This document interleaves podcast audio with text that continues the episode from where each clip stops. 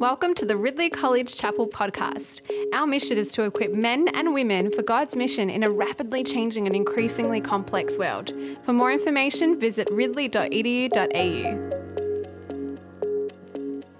Mark chapter 15, and I'm starting at verse 1. Very early in the morning, the chief priests, with the elders, the teachers of the law, and the whole Sanhedrin made their plans. So they bound Jesus, led him away, and handed him over to Pilate. Are you the king of the Jews? asked Pilate. You have said so, Jesus replied. The chief priests accused him of many things. So again, Pilate asked him, Aren't you going to answer? See how many things they are accusing you of. But Jesus still made no reply, and Pilate was amazed. Now it was the custom at the festival to release a prisoner whom the people requested. A man called Barabbas was in prison with the rebels who had committed murder in the uprising. The crowd came up and asked Pilate to do for them what he usually did. Do you want me to release to you the king of the Jews? asked Pilate, knowing it was out of self interest that the chief priests had handed Jesus over to him. But the chief priests stirred up the crowd to get Pilate to release Barabbas instead. What shall I do then with the one you call the king of the Jews? Pilate asked them. Crucify him, they shouted. Why? What crime has he committed? asked Pilate. But they shouted all the louder, Crucify him! Wanting to satisfy the crowd, Pilate released Barabbas to them he had Jesus flogged and handed him over to be crucified. Uh, chapter 15, verses 16 to 20. The soldiers led Jesus away into the palace that is called the Praetorium and called together the whole company of soldiers. They put a purple robe on him, then twisted together a crown of thorns and set it on him. And they began to call out to him, Hail, King of the Jews! Again and again they struck him on the head with a staff and spat on him. Falling on, falling on their knees, they paid homage to him. And they mocked him. And when they had mocked him, they took off the purple robe and put his own clothes on him. Then they led him out to crucify him. We'll now have a moment to reflect on these words was passing by on his way from the country. And they forced him to carry the cross. They brought Jesus to the place called Golgotha, which means the place of the skull. Then they offered him wine mixed with myrrh, but he did not take it. And they crucified him. Dividing up his clothes, they cast lots to see what each would get. It was, an, it was nine in the morning when they crucified him. The written notice of the charge against him read, The King of the Jews. They crucified two rebels with him, one on his right and one on his left. Those who passed by hurled insults at him, shaking their heads and saying, So, you who are going to destroy the temple and build it in three days, come down from the cross and save yourself. In the same way, the chief priests and the teachers of the law mocked him with them among themselves. He saved others, they said, but he can't save himself. Let this Messiah, the King of Israel, come down from the cross that we may believe, uh, see and believe. Those who crucified with who were crucified with him also heaped insults on him. May your word live in us. Thank you. Well, as we come to our time in the word, um, let us pray, my friends. Uh, bless us in all that we do today, Lord. Let us sit at the foot of the cross and bask in the power, the greatness, and the victory of our crucified Lord. In Christ's name we pray. Amen. Um, I don't know whether you know this, but have you ever thought about how incredibly foolish your religion appears to people around the world? I mean, historically. Uh, the central symbol of our religion is a crucifix. Now, in the ancient world, crucifixion was one of the most grotesque horrors that could be inflicted on another human being. It is literally one of the worst, deliberately one of the worst ways of killing another human being.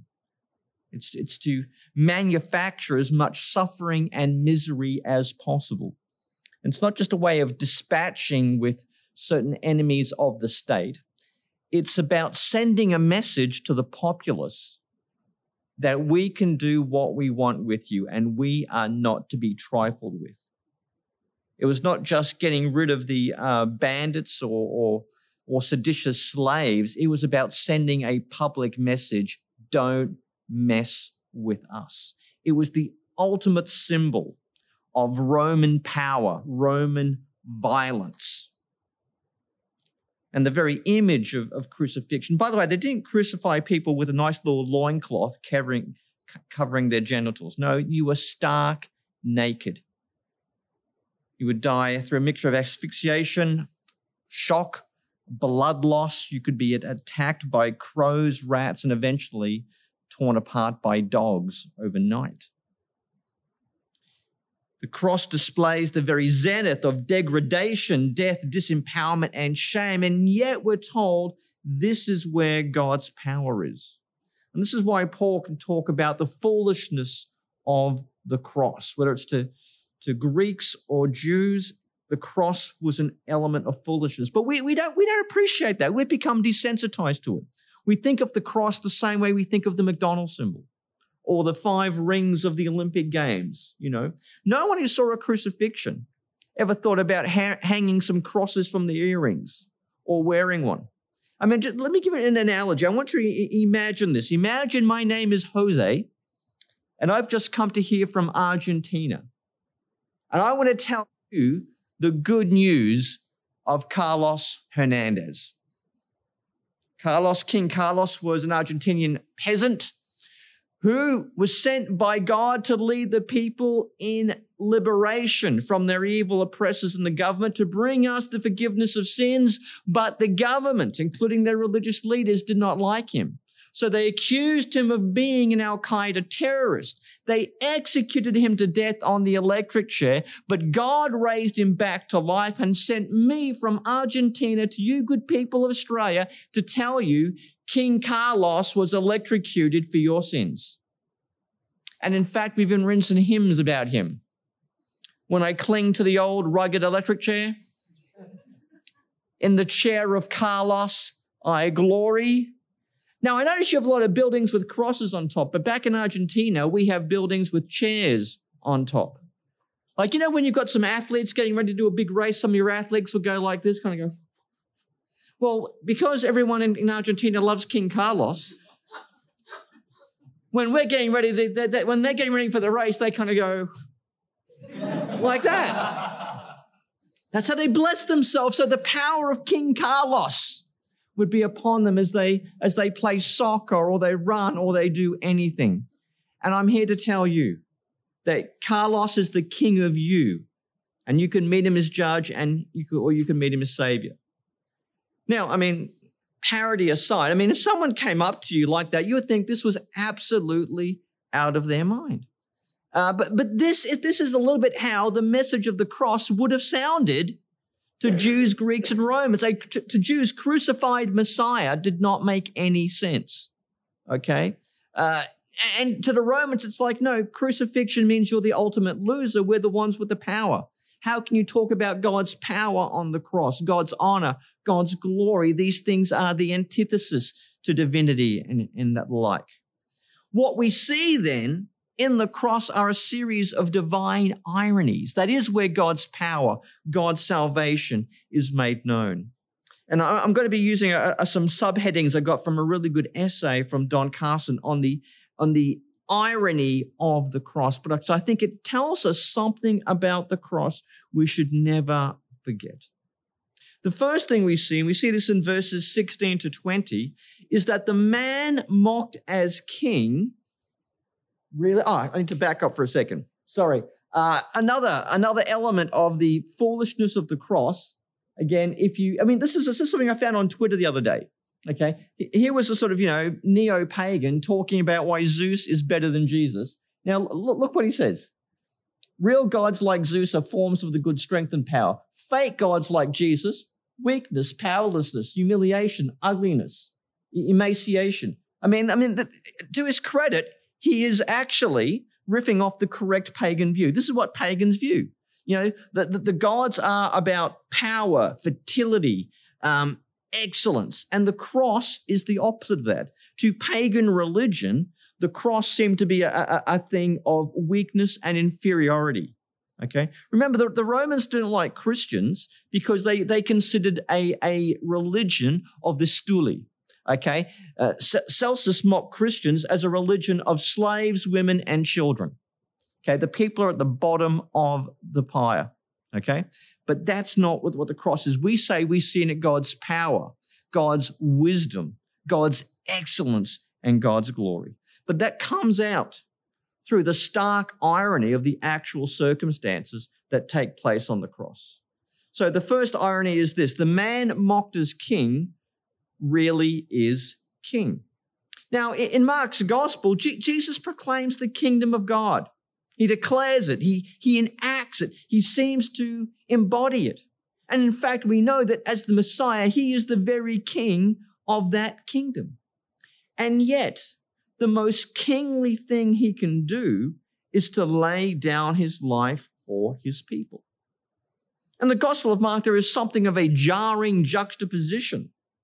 In, in Mark's Gospel, Jesus proclaims the kingdom of God, but what we find at the climax of the story is the cross declaring the kingship of the crucified.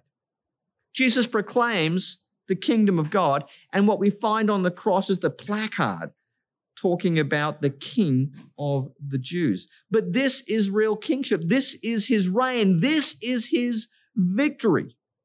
Now, to the critics, the priests, the scribes, some of the Pharisees, this was purported kingship, false kingship, fake kingship. This was a mere man, a rustic Galilean who had pretense to royal prerogatives.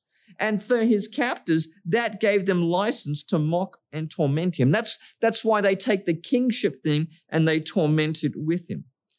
But to readers of Mark's gospel, we know this really is the king.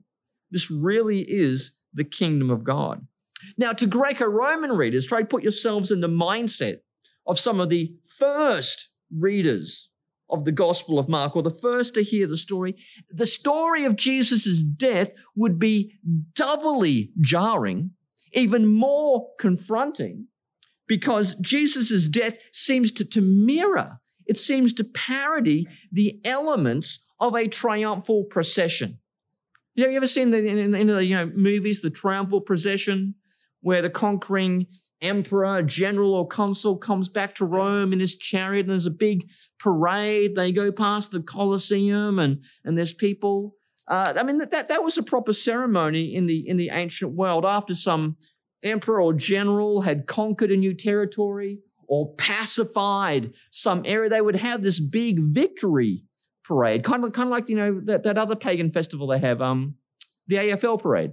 You know, after where the victors go through Melbourne um, or Geelong or hopefully one day Brisbane um, with a big celebration of this, this victory. It's, it's kind of like that. But there were certain key things. I mean, the, the, the triumph kind of evolved over the centuries, but there was a number, number of things in common. Uh, the triumphator would be dressed in purple. Uh, there would be a placard on the front of his chariot, a sign saying which people he had called, he had conquered, whether it's the, the you know the the Caledonians, the Alemanni, the Goths, or whoever it was. The Praetorian Guard would line the st- uh, street and salute.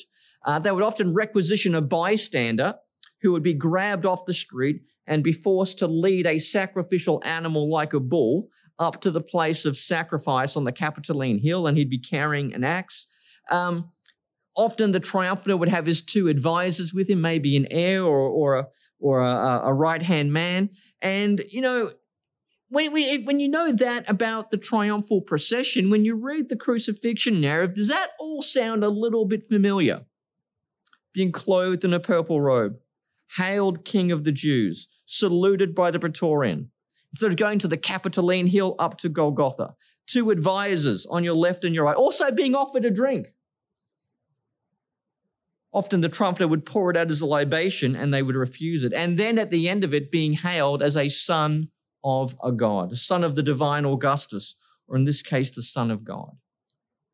To a Greco Roman reader, that the parallels would be incredibly striking because the crucifixion, far from signaling the defeat of a failed usurper or a seditious slave, looks like the triumph of a conquering emperor or a victorious general.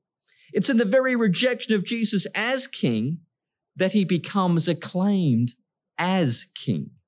The mocking derision is, in fact, the very making, the very coronation of Israel's messianic king. It is the crucifixion of Jesus as king that reveals to Israel and to the world the one who is king. And that is irony.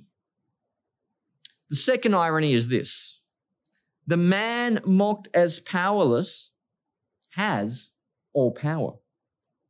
Uh, in, the Gospel of Mark, Jesus is a figure of immense power, personal power, ca- charismatic power. Uh, he has power over the spiritual realm with his exorcisms, power over illness in his healings, power over the weather. He can, he can order the wind and the sea around. He has predictive power to foretell, foretell his death, intellectual power. He's able to argue and best the greatest intellectuals of the land. And, you know, I often wonder do, do, did some people read the story of the Gospel of Mark and they say, like, you know, I really like the first half.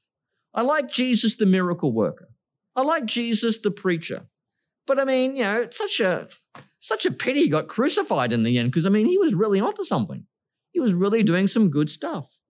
And I think what Mark is trying to say, what he's really trying to labor, is Jesus is not the Messiah despite going to the cross. He's the Messiah precisely because of it.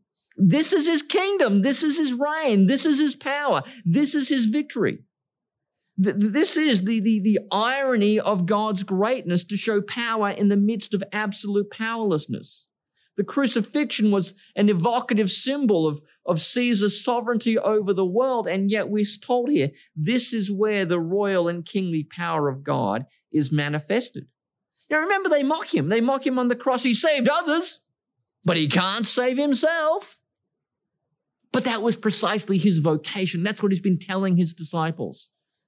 Kingship is not going to be as the world knows, as you would find in something like the Psalms of Solomon or the war scroll of Qumran. No, kingship is about the shepherd who is struck down, the righteous one of the, and the Psalms who, who experiences injustice and cries out to God. It's about the suffering servant. That is the nature of the messianic vocation which Jesus is, who embraces.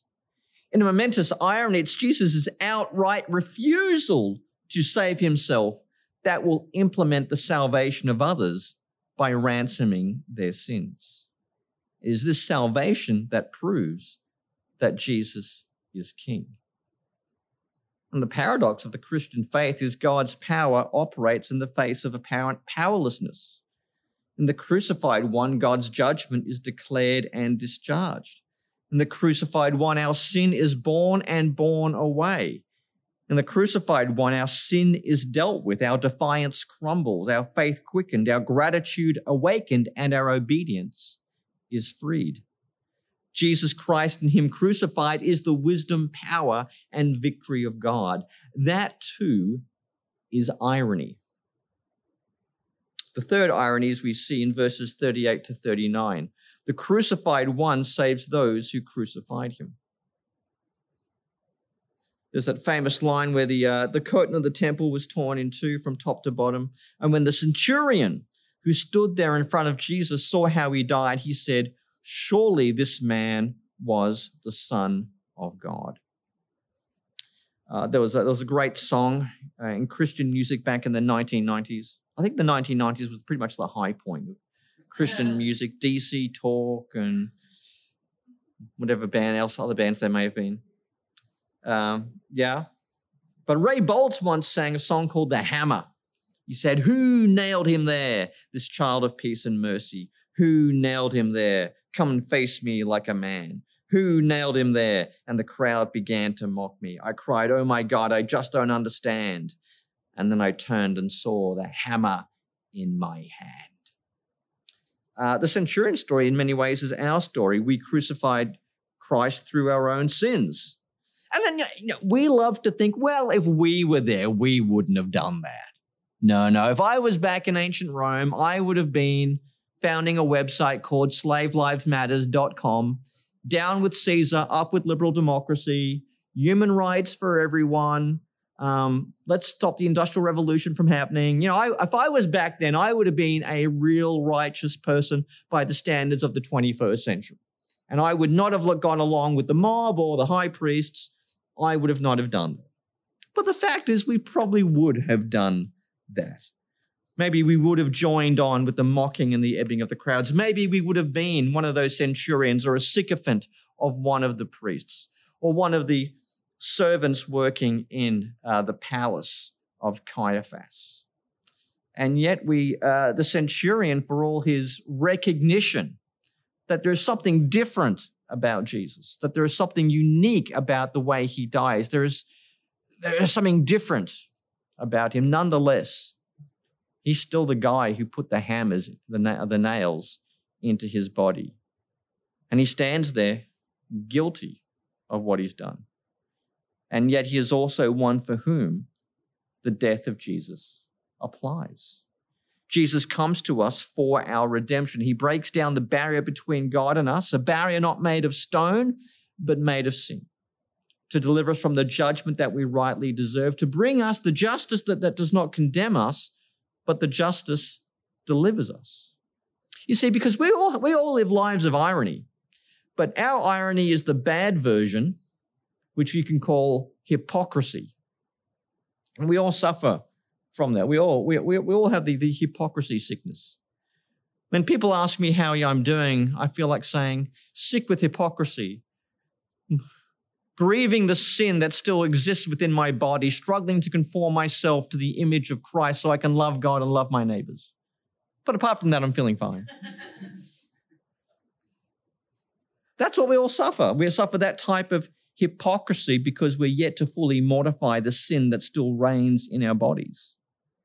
When we come to the cross, there's a number of things we can do. You can, you can be like the priests and say Jesus serves him right and go back to your apartment. You can be like the centurion who says that actually that guy was pretty cool.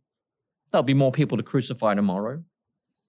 You can be the, with the, like the crowds who saw how Jesus died, saw all the portents, the darkness, and probably thought, well, that was weird. Or you can be like the women who were there.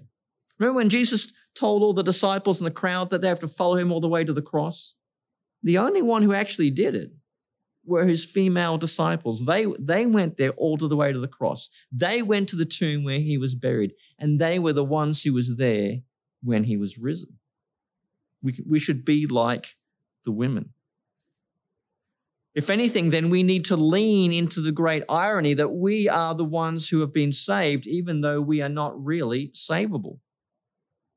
We are powerless and we rely on the one who has power, but it's not in, in, in, in majesty and greatness, it's in the amidst powerlessness.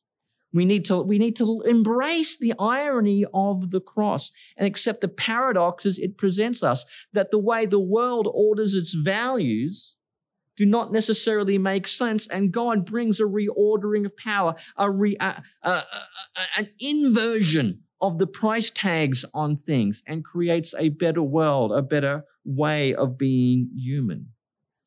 We need to think about the cross as if it's incredibly ironic.